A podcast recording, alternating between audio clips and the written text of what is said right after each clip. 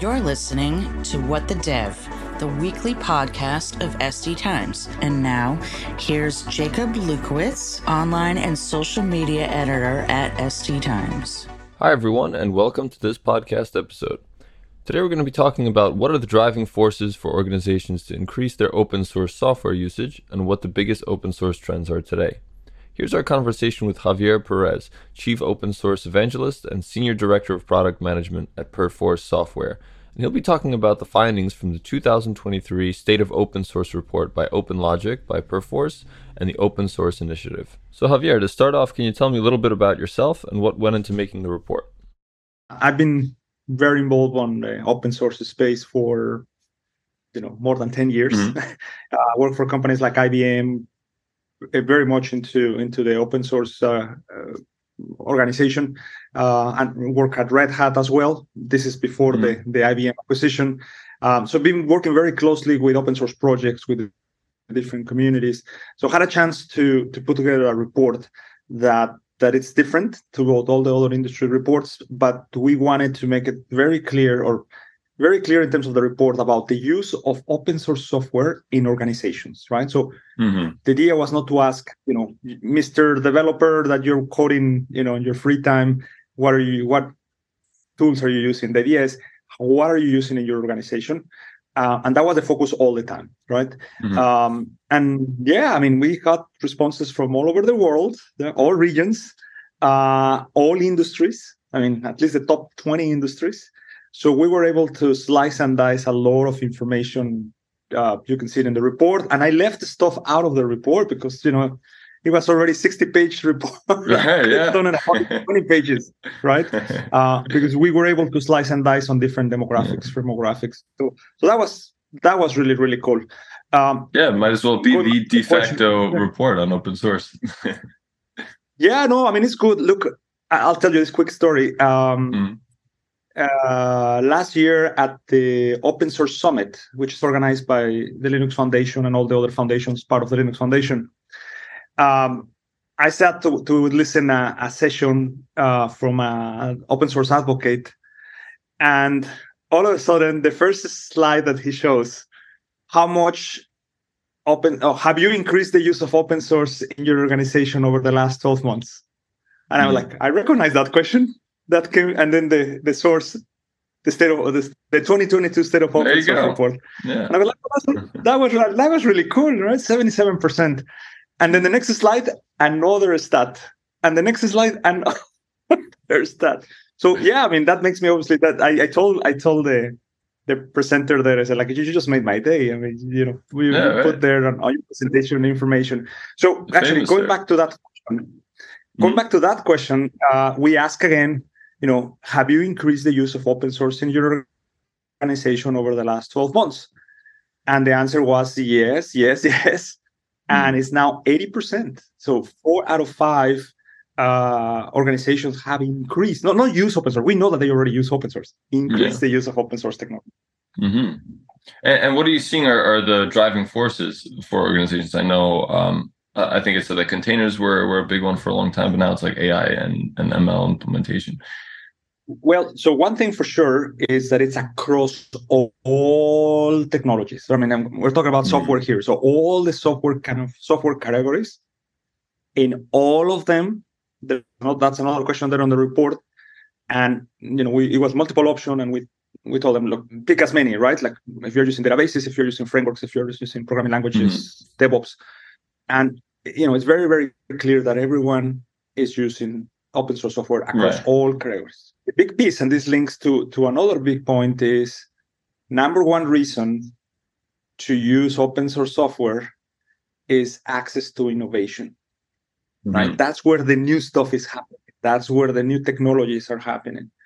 Uh, we had exactly the same result last year and and uh, no surprise that it's, it's again the number one reason to use open source yeah. because you want access to innovation you you get the ai stuff and you get the, the latest data technologies and you get I, I didn't we didn't talk about this on, on the report but maybe that's for next year maybe that's one mm-hmm. of the other questions well what I, what we left out or or uh, mm-hmm. you know what will be uh, some ideas for next year um, I, I i'm starting to hear more about open source for web 3 mm. you know, Web three technologies yeah. of distributed internet, distributed internet, and uh, blockchain, and all those things. Yeah, it's always an open source as well. Yeah. Oh wow. Yeah. So, what are what are some of the things that um, that are innate to open source uh, that that are kind of hotbeds of this innovation that perhaps wouldn't be the case with uh, with internal software?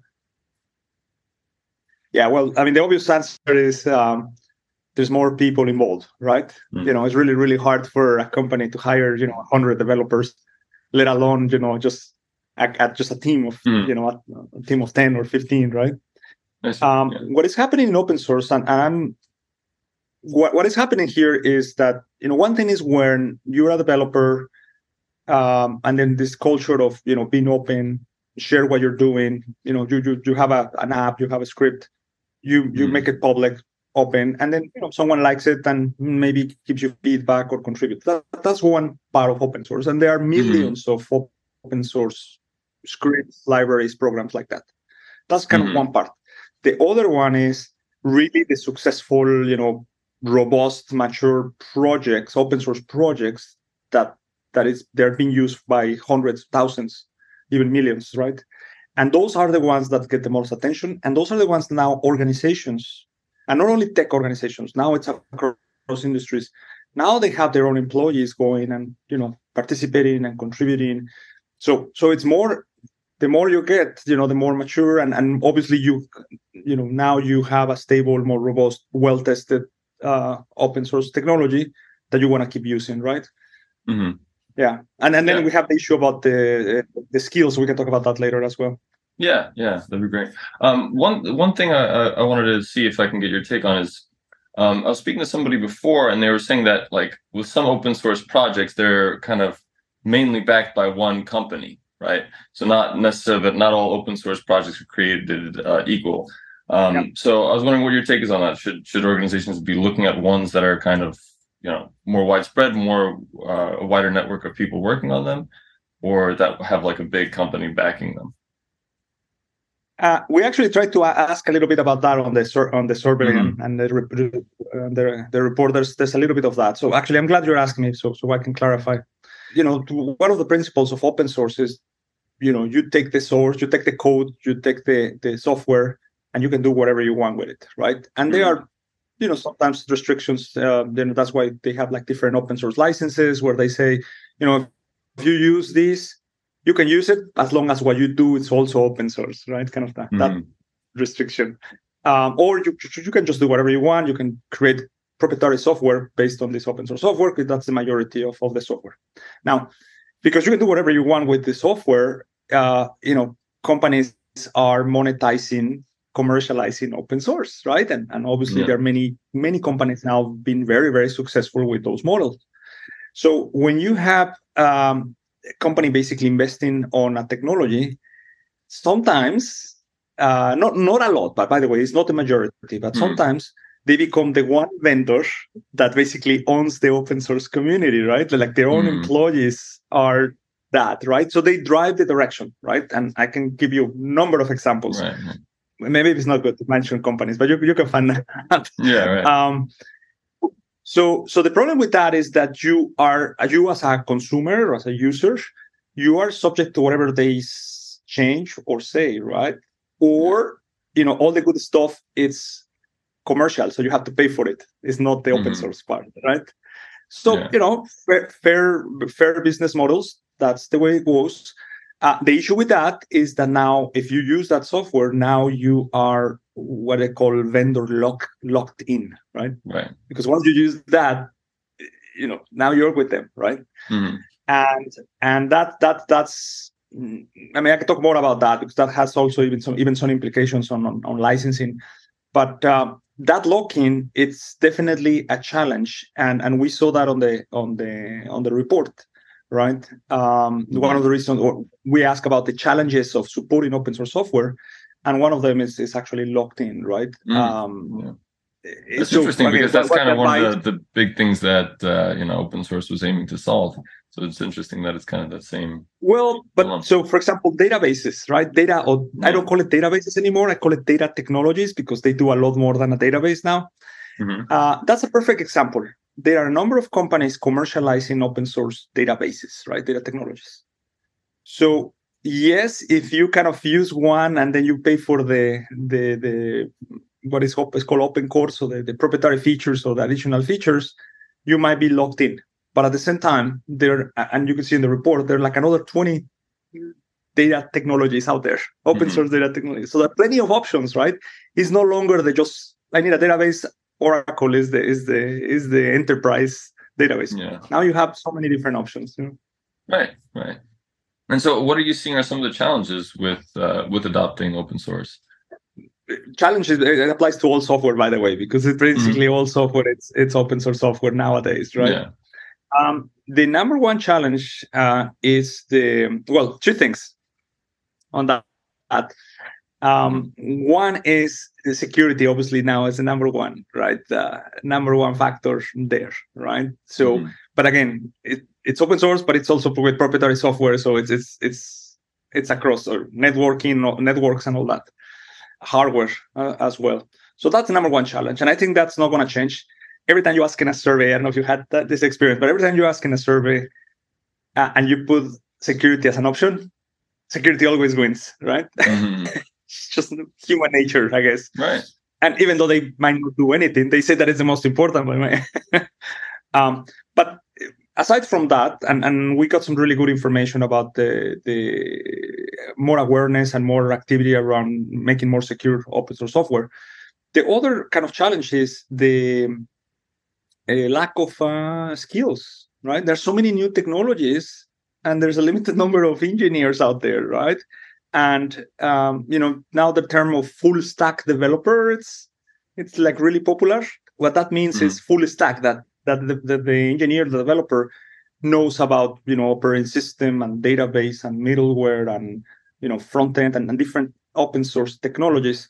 And that's the challenge, right? So mm-hmm. uh, in the, for larger organizations, when we split this or break down this by larger organizations, their issue is not personnel. I mean, they have people, they just don't have the experience and proficiency. Mm-hmm. In smaller companies, they don't have people and they don't have the skills right so that's the number one issue um, and I, I mentioned uh, this before i think it's in the report as well uh, this is a great time to be an engineer and have open source mm-hmm. skills because there are plenty of opportunities plenty yeah. uh, on right. ai so, security everywhere yeah. Mm-hmm. Mm-hmm. yeah so you mentioned kind of uh, you know uh, that that the open source developer has to kind of be like you know have the full stack title know a little bit about everything but what are what are some of like the most essential uh, skills that you would say to be able to to handle this it used to be i don't know if you recall these days where it's like linux versus windows type of thing right mm-hmm. I, I, think essential skill is now you know uh, linux uh, kind of basically linux knowledge and then from mm-hmm. there uh, on the on the full stack, you have to obviously uh, be proficient on programming languages and frameworks, and and two on uh, data technologies, which could be either streaming or storing or kind of on memory. Mm-hmm. Um, with you know, without with that, then then you know now. But then again, you know, there's new stuff every every day, right? So obviously that advice, and I I've done talks to uh, college students, university students, and and tell them you just keep learning, keep learning. Because what you know yeah. today, you know, might not be around for the in, in mm-hmm. five years or in ten years. Yeah. Um, yeah, I mean, and of course, then then there's the areas of specialization where you can be more into the DevOps space, or more into the database space, or more into security, which obviously is very hot right now. Um, mm-hmm. Everything related to, especially open source security. Yeah.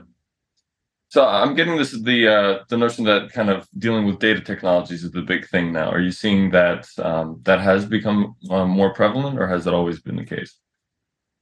Well, has always been the case, right? You always needed a, a system of record, right? Where, where do you store mm-hmm. your your data? Yeah. But in recent years, uh, with more and more AI, machine learning, deep learning applications, you know what, what's the whole concept of AI and machine learning?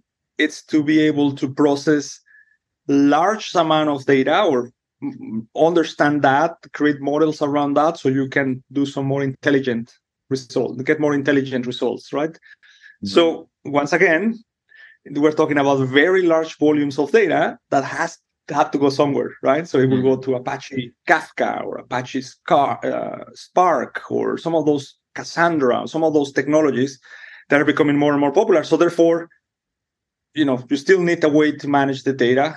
Uh, and that's why you know it's it's going to be popular. And by the way, that's why that's the area where there's more commercial open source software. You know? mm-hmm. Right, big opportunities uh, there. Great. Are there any other areas where you're seeing um, a lot of open source innovation? Uh, well, the, the big one, of course, is uh, the what is everything that is called cloud native, right? Mm-hmm. Everything that is based around containers, and now the container orchestration, which is Kubernetes, uh, basically creating an ecosystem of cloud native, meaning basically Kubernetes native uh, uh, open source software. So, open source software, the trend is open source software now. It might be been around for 10 years, well, now it has to also work natively on a Kubernetes environment. Mm-hmm. And we ask on, on the report on the on the state of 2023 state of open source report about what's your most desirable technology. So we ask about what they use, this and that, and then at the end it's like more like what would be the the most desirable technology that you don't have today in your organization and you would like to have. And last year was Kubernetes containers, cloud mm-hmm. native. This year, by just like one percent, AI and machine learning passed mm-hmm. uh, containers. Now, of course, it grew the, the use of containers and Kubernetes. It grew, right? right so it keeps growing, but but uh, or maybe they're more adopting. So now the next desire is to to do more on AI. You know? Yeah, I see. I see. Are there any parts of the report that really came as a surprise to you when you were uh, doing the research? Uh, well, the kind of AI passing Kubernetes uh-huh. by like a little bit. I was like, wow, I wasn't expecting that. The other one is mm. the, uh, I was telling you that security, you know, everyone says, yeah, security. But it's about 50% of organizations are now doing uh, what is called security scans, basically looking at the, scanning their code and looking for vulnerabilities. I, I was a bit surprised. I thought it was less than that. I mean, I used to work on, on open source security at another organization, and the numbers were much lower than that. Now it's fifty percent. I mean, that's great progress. I mean, obviously not enough, but uh, that was that was significant. Yeah. Mm. Yeah. Yeah. Uh, that and and when of course the, the first question that we talked about the the, the keep increasing the eighty percent of companies yeah. increasing the open source that that's a big one I think. Right. Right. Yeah. Um, and uh, is there anything else that you kind of expect to to see for the future of, of open source security or see how like uh not sorry not security it's just open source adoption um but do you and um do you have any like tips on on what organizations could do to kind of account for those um like the the shortage of of developers yeah, I mean, look, um, there's another area now, and, and we also try to get that information on the report and, and, and the open source space, which is um, organizations, how mature are organizations in the use of open source software, right? So you can start from mm-hmm. being just a consumer, right?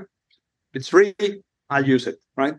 To to be more on, a, all right, well, I need really my people to become experts on that technology so it would be good if they are closer to the open source community. They can even maybe submit a, you know, a bug or a ticket and uh, or start contributing back, right, with some code or with some ideas, and and that's kind of grows into the uh, mature. I call it maturity of open source or use of open source in organizations, and that's happening. By the way, we we've seen it very very clearly. Uh, and there are different stages, right? And one of the questions was, and the report was like, you know tell me what is your organization doing in with all these options and we basically listed in order of uh, progress right in terms of the mm-hmm. maturity mm-hmm. and, and that's a trend there's definitely a trend uh, that it's been growing and com- companies can become really strategic around the use of open source especially the larger organizations. They say hey i have all these groups all these teams using open source. We should make sure that you know they were talking to each other make sure that we're good on, on licenses and making sure that we have the skills to, to do that uh, until we invest. Uh, when i was at ibm i was part of that committee that will decide you know what open source technologies we're going to invest or not or which which ones we were no longer going to, to you know contribute back so so organizations are becoming more um, mature and two things that i want to highlight on that uh, one is the creation of um, uh, open source program offices, the OSPOs, open source program offices. Mm. So the more um, strategic in open source, they they they they are tending to create these organizations now, just like uh, organizations maybe 10 years ago started creating the security office and mm. the CISO, the Chief Information Security Officer. We see that trend. I see that trend now um, for open source.